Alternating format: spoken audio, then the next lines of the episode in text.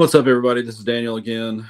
Um, we're going to talk a little bit about his presence. So, sorry, I thought I saw my sideburns fluffing and stuff, whatever.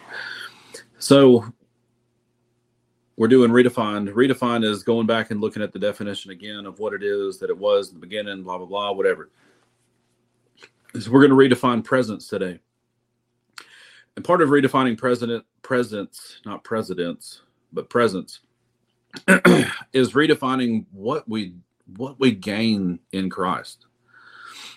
So when we give our life to Jesus, we've conditioned and been discipled to believe that what we get is into heaven. And that's true. That's true. But what we actually get is access to the presence of God which is heaven. And so that's what that's what we get. We give our life to Jesus. Before we give our life to Jesus, we're unrighteous. Our status before the Father is unrighteous, and unrighteousness is not allowed in the presence of God. And so Jesus died so that through him in our relationship with him, our sin would be covered, and therefore our unrighteousness would be hidden and therefore, in Christ, we would be seen as righteous in the eyes of God. And because we're seen as righteous in Christ, we now have access to his presence, the presence of God.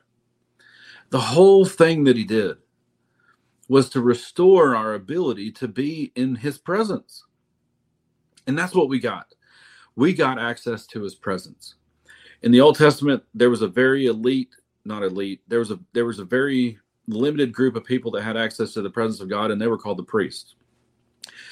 And then not not even all the priests had act, had all the same access to the presence of God. Some priests had greater access to the presence and could get closer to the presence, and then there was very only the high priest could actually be allowed in in his presence, not just closer to his presence or closer to the thing that was close to his presence, but there was only there was only the only the high priest was actually allowed to go into the holiest of holies which was where the presence of god dwelt to offer sacrifices. But if he didn't do it just like the lord said he would die in there and so that, that's what i want to talk about today is is presence but not just presence. The fact that there's things that are illegal to be in his presence. You know we've we've come into agreement with the law that we can just do whatever we want. We can have whatever sin we want in in our lives and we can still be one with the lord. We can still have everything that that he has to offer but it's just not true. And we can have salvation but the but he doesn't he he wants not only to save us from death but more than anything he wants us to have a relationship with him and relationship is about proximity you know I've got relationships with the people at the gas station down the street. We live in the same city. That's how we're related. We live in the same city. But there's just a there's a few people in my life that are allowed in my home. And there's even less people that are allowed in my bedroom. And there's one person and she's one with me. And she's allowed to see me naked she's allowed to see me fully and totally exposed, but she's the only one. And so, depending on the intimacy of your relationship with me, you have you get to experience greater and greater and greater and greater degrees of intimacy with me in my presence. And that's what we have with the Father. And so I just want to read some things to you. This is out Leviticus. Um, I never thought I would use Leviticus for anything to teach, but here we are. It says, You shall not even go out from the doorway of the tent of meeting, or you will die. For the Lord's anointing oil is upon you. Do not drink wine or strong drink, neither your you nor your sons with you when you come into the tent of meeting, so that you do not die. Thus you shall keep the sons of Israel separated from their uncleanness, so that they will not die in their uncleanness by their defiling my tabernacle that is among them. And so we can keep going, but what we see over and over and over is that the Lord is He's so holy in his presence is so holy and righteous and powerful that is you are not illegal in his presence but the things that you carry are illegal in his presence and so we live lives and we walk in sin and we do stupid stuff and we make we make poor decisions. And what the enemy does is he tries to shame us into believing that because of what we've done we are not allowed in his presence. But he also deceives us into believing that what we've done is who we are.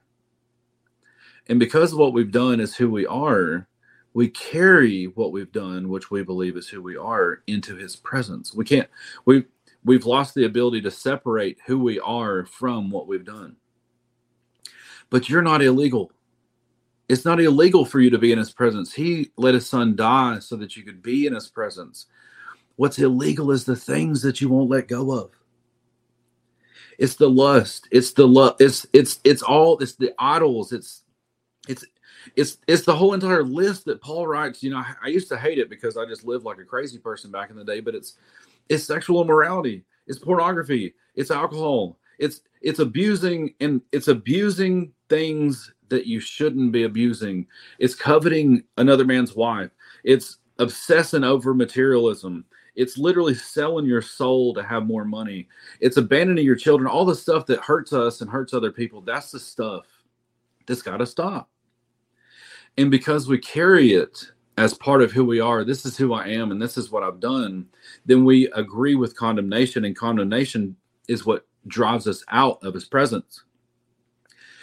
But if we would risk allowing the Lord to address the things that we've done, and if we would be willing to let Jesus have the things that we love that he has told us we can't have, like we're told in scripture, it says, if you want to be my disciples, you must give up your own way.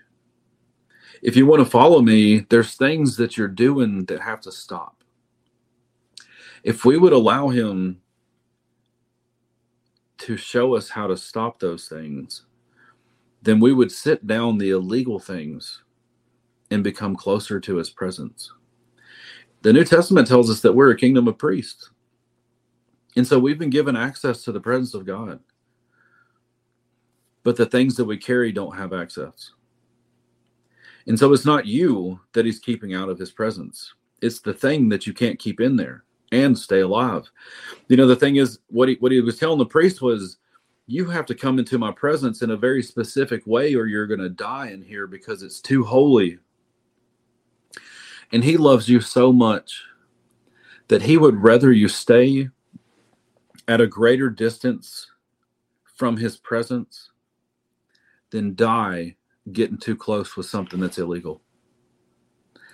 The unfortunate thing is, is we love the world so much; it tastes so good that we believe it's beneficial to keep the thing keeping us out of His presence. We believe it's more beneficial to have something other than Him, and so it costs us, and we're willing to pay the price. We're either willing to pay the price that costs us the thing we want to have more of him or we're willing to pay the price that costs us him to have more of the thing we want. But we can't have both. And we were designed to sit in a seat right next to him in heaven. We couldn't get any closer if we wanted to. And so i just encourage you to press into his presence and ask the holy spirit what's the thing or the things? Maybe you already know and you just need to ask him to show you how to lay it to lay it down. I don't know but that's presence. Thanks for jumping on. Check out Mission Identity on Instagram, Facebook. Um, we have a, podcast, Mission Identity Podcast, on Apple and Spotify. Um, missionidentity.org is our website. Check us out, share the videos, tell everybody, and we'll see you next time. Thanks.